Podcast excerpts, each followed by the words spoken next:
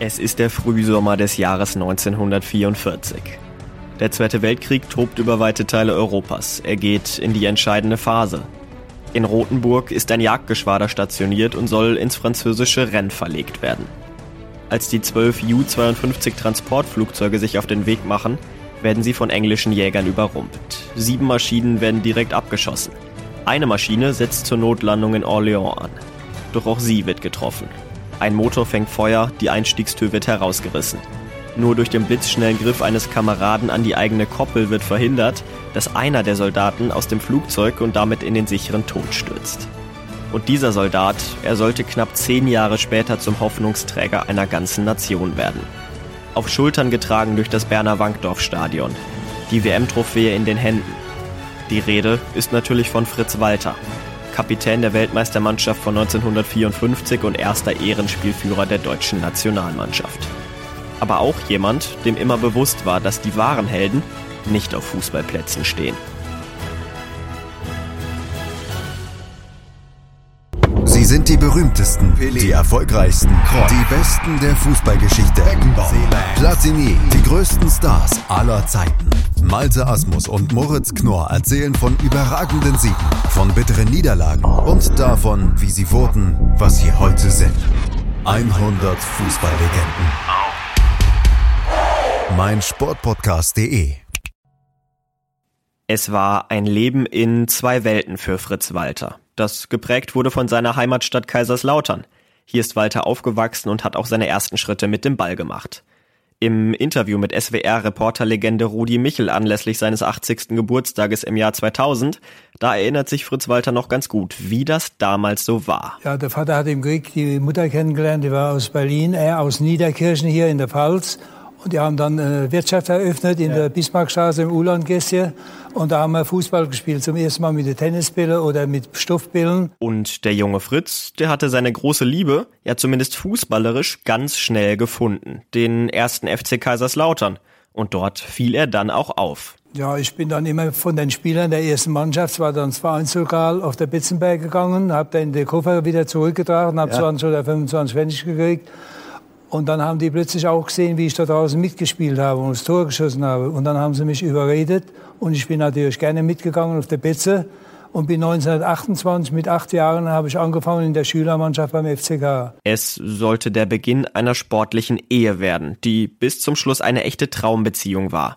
Mit seinen Jugendmannschaften spielte sich Walter so sehr ins Rampenlicht, dass gleich sechs A-Jugendliche den Sprung in die erste Mannschaft schafften. Auch Fritz sollte dazugehören, aber da gab es ein kleines Problem. In der Pfalz haben sie gesagt, dieser Strich in der Landschaft, der Sperrwehr. Walter war damals gerade mal 17 Jahre alt und damit nicht volljährig. Er brauchte also einen Attest vom Arzt, um bei den Herren spielen zu dürfen. Und ja, das gab's eben nicht, denn Walter war zu schmächtig und so musste er ein bisschen zulegen. Und um das zu schaffen, ließ sich der FCK was ganz Spezielles einfallen. Jeden Mittag machte sich Walter auf den Weg zur Metzgerei Speyer und aß dann da mit den Metzgerburschen mal ordentlich zu Mittag. Und das zahlte sich dann noch aus und so hieß es dann nur ein knappes halbes Jahr später. Aus dem Fritzchen ist ein Fritz geworden. Da hast du Fleisch auf dem Knochen gehabt. Habe ich ein paar Kilo mehr gehabt, ja. ja. ja. Sein Debüt feierte Walter dann im Jahr 1938 und sein Anteil an der Entwicklung der Mannschaft, der war so groß, dass bereits zwei Jahre später, also 1940, in der Presse von der Walter-Mannschaft zu lesen war. Die großen Erfolge, ja, die kamen dann aber erst in den 50ern. Da war Walter schon über 30. Seine fußballerische Klasse war da aber noch nicht gealtert. Für Horst Eckel, dem jüngsten der 54er Weltmeister, war Walter einer der größten Fußballer zu dieser Zeit und auch heute noch ist, nicht nur, nicht nur äh, in Deutschland. Es hat auch zu dieser Zeit kaum jemand auf der Welt gegeben ob das jetzt die Brasilianer waren und, oder, oder egal, Uruguay war zu dieser Zeit Weltmeister. Keiner habe ich so gesehen.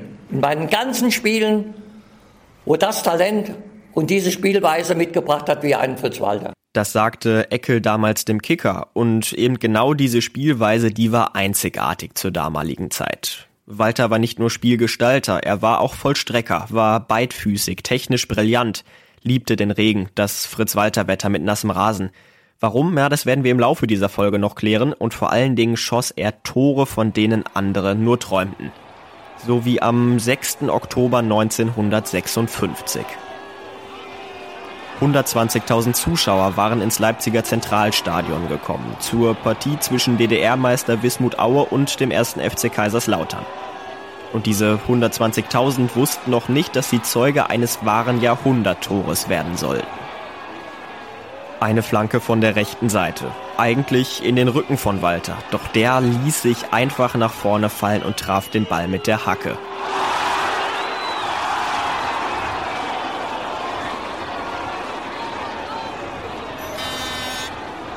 Und der schlug dann natürlich genau im Winkel ein. Heute wird sowas Scorpion-Kick genannt. Walter selbst bezeichnete den Treffer als schönstes Tor seiner Karriere. Es war eines von insgesamt 327 im Trikot der Roten Teufel. Er war das Gesicht des FC Kaiserslautern, wurde deutscher Meister 1951 und 1953. Diese Qualitäten, die sorgten natürlich für Begehrlichkeiten. Atletico Madrid wollte Walter unbedingt verpflichten, bot damals unglaubliche 250.000 Mark Jahresgehalt. Und so musste sich Walter entscheiden, das große Geld oder die Heimat. Die Wahl, die fiel ihm nicht schwer. Wobei, vielleicht sollten wir eher sagen, ihnen statt ihm, denn Entscheidungen traf er immer gemeinsam mit seiner Frau Italia, und die beiden sagten dann No zu Viva España und Ja zum Betze. Hab nur gesagt, äh, Schätze, was machen wir? Hat gesagt, Schnuckolino, du brauchst doch mich gar nicht erst zu froh, da oben dein Betze, dein Kamerade, dann der Chef und die Nationalmannschaft. Und damit war das Urteil gesprochen. Eine Aktion, die Fritz Walter als Menschen sehr gut beschreibt. Ihm ging es nie um das große Geld. Charaktereigenschaften, die noch heute von seinen Freunden geschätzt werden. Einer davon war Uwe Seeler und der sagte zu Sport 1 Folgendes über Walter. Wir sind natürlich auch schnell Freunde geworden, weil mir seine Art, seine bescheidene Art, trotz Weltklasse-Spieler gefallen hat. Insofern war das ein ganz wunderbares Verhältnis und ich habe viel, viel von ihm gelernt. Und vor allen Dingen war Fritz ein ruhiger, aber äh, sehr äh, netter Kerl und Freund vor allen Dingen und der auch jüngeren Leuten geholfen hat. Auch Horst Eckel war bis zum Tod an Walters Seite. Mannschaftskameraden in Kaiserslautern, aber vor allen Dingen waren sie noch viel, viel mehr als nur diese sportlichen Freunde. Das war ja bei uns zwei, war ja das so Vater-Sohn-Verhältnis. Er war ja auch zwölf Jahre älter wie ich. Und er war ja derjenige, der mich auch hier in die Mannschaft geholt hat, der mich auch geholt hat in die Nationalmannschaft. Ein weiterer ganz enger Freund war Helmut Rahn, von allen nur der Boss genannt und der war Zimmerkollege von Walter bei der Nationalmannschaft. Aber Walter erzählte mal, so ganz einfach war das nicht immer mit dem Helmut Rahn auf einem Zimmer. Ja, wenn wir da abends um 10 Uhr Bettruhe hatten, habe ich selbst das Nachttischlämpchen noch das Handtuch drüber gemacht, um ein bisschen Rätsel zu lösen, weil ich so schwer eingeschlafen bin. Und das Radio lief ganz leise. Dann hat der Oberst es ausgemacht und das Licht ausgemacht. Nach Viertelstunde habe ich es wieder angemacht, hat es wieder ausgemacht. Dann habe ich es aufgegeben und morgens um 8 Uhr haben wir wecken, um 9 Uhr Frühstück. Um 7 Uhr war der Bus schon wach, hat sämtliche Lichter im Schlafzimmer angemacht, ist ins Bad gegangen, hat das Wasser laufen lassen, ununterbrochen und hat gesungen und gepfiffen. Und wenn er alles fertig hatte, ist er vorne an die Hotelzimmertür, hat er gesagt, Friedrich, mein Freund, mach's gut und hat die Tür aufstehen lassen und ich musste aufstehen, Radio ausmachen, Wasser ausmachen und so weiter. Es war also eine tolle Sache. Der Kameradschaft scheint das Ganze keinen Abbruch getan zu haben. Die beiden feiern zusammen ihren größten Erfolg.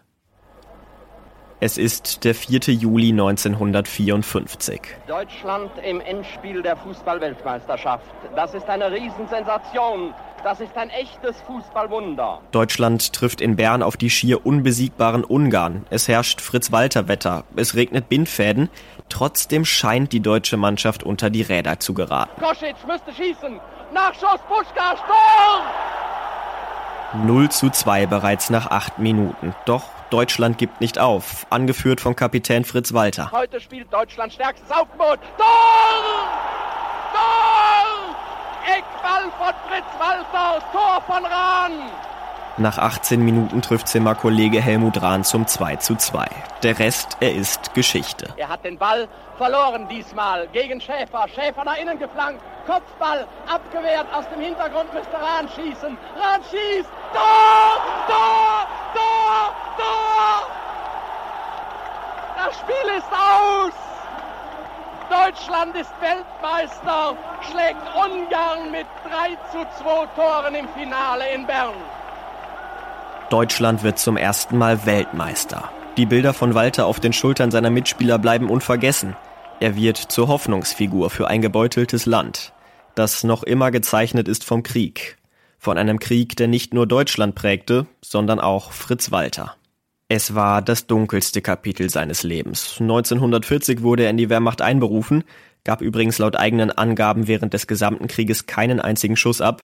Er blickte dem Tod in Orléans ins Auge und geriet in russische Kriegsgefangenschaft. Aber auch dort vergaß er nicht die Liebe zum runden Leder. Er kickte mit den sowjetischen Wachsoldaten. Und dann haben die russischen Offiziere haben eine Mannschaft gehabt, wie jeden Sonntag in Marmorosiget Sonntagsfußball gespielt hat gegen Rumänien. Und dann kam plötzlich einer zu mir und hat mich geholt ins Offizierscasino und ich bin dann mit rausgefahren und habe dann mit denen Fußball gespielt. So erzählte es Walter damals dem SWR und nannte dieses Spiel später auch noch das Spiel seines Lebens. Ja, und diesen Titel hatte es sich auch redlich verdient. Denn ohne es wäre Fritz Walter wahrscheinlich nie nach Hause zurückgekehrt und das Wunder von Bern wahrscheinlich auch nie so passiert.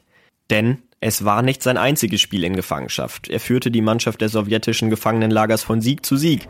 Und als dann alle Gefangenen an ihre endgültigen Ziele transportiert werden sollten, da wurden alle Deutschen in die berüchtigten sibirischen Arbeitslager deportiert. Alle außer Fritz Walter und sein Bruder Ludwig. Die wurden von sowjetischen Offizieren als Franzosen getarnt und in den Zug Richtung Heimat gesetzt. Und so endete im Oktober 1945 der Krieg für Walter mit der Entlassung. Übrigens, auch seine Liebe zum Fritz-Walter-Wetter ist eine Folge der Gefangenschaft. Er erkrankte damals schwer an Malaria und verabscheute daher Hitze und warmes Wetter. Der Fußball war immer ein Ausweg für ihn. 61 Länderspiele, zweimal deutscher Meister, Weltmeister, Hoffnungsträger. Im Jahr 2002 verstarb Fritz Walter im Alter von 82 Jahren. Doch sein Erbe wird nie vergessen werden. Noch heute steht er als Bronzefigur vor dem Betzenberg seinem Betze, dem Stadion, das noch heute seinen Namen trägt. Als Held gefeiert, der er nicht sein wollte. Ein Leben in zwei Welten. Oder wie er zu sagen pflegte, Helden fallen im Krieg, ich bin kein Held. Das war sie also, die erste unserer 100 Fußballlegenden hier auf meinsportpodcast.de. Ganz wichtig für euch, liebe Hörerinnen und Hörer, schaut unbedingt auf unseren Social Media Kanälen vorbei, auf Instagram und auf Twitter. Da könnt ihr nämlich mitentscheiden, mit welcher Legende wir uns dann in der nächsten Woche beschäftigen. Nehmt ganz einfach am Voting teil und bestimmt damit den Verlauf dieser Serie ganz selbst mit. Und damit ihr auch garantiert nichts mehr verpasst, drückt doch jetzt auf Folgen und abonniert die 100 Fußballlegenden in eurem Podcatcher. Und dann hören wir uns am nächsten Sonntag wieder. Bis dann. Dir hat dieser Podcast gefallen? Dann klicke jetzt auf Abonnieren und empfehle ihn weiter. Bleib immer auf dem Laufenden und folge uns bei Twitter, Instagram und Facebook. Mehr Podcasts aus der weiten Welt des Sports findest du auf meinsportpodcast.de.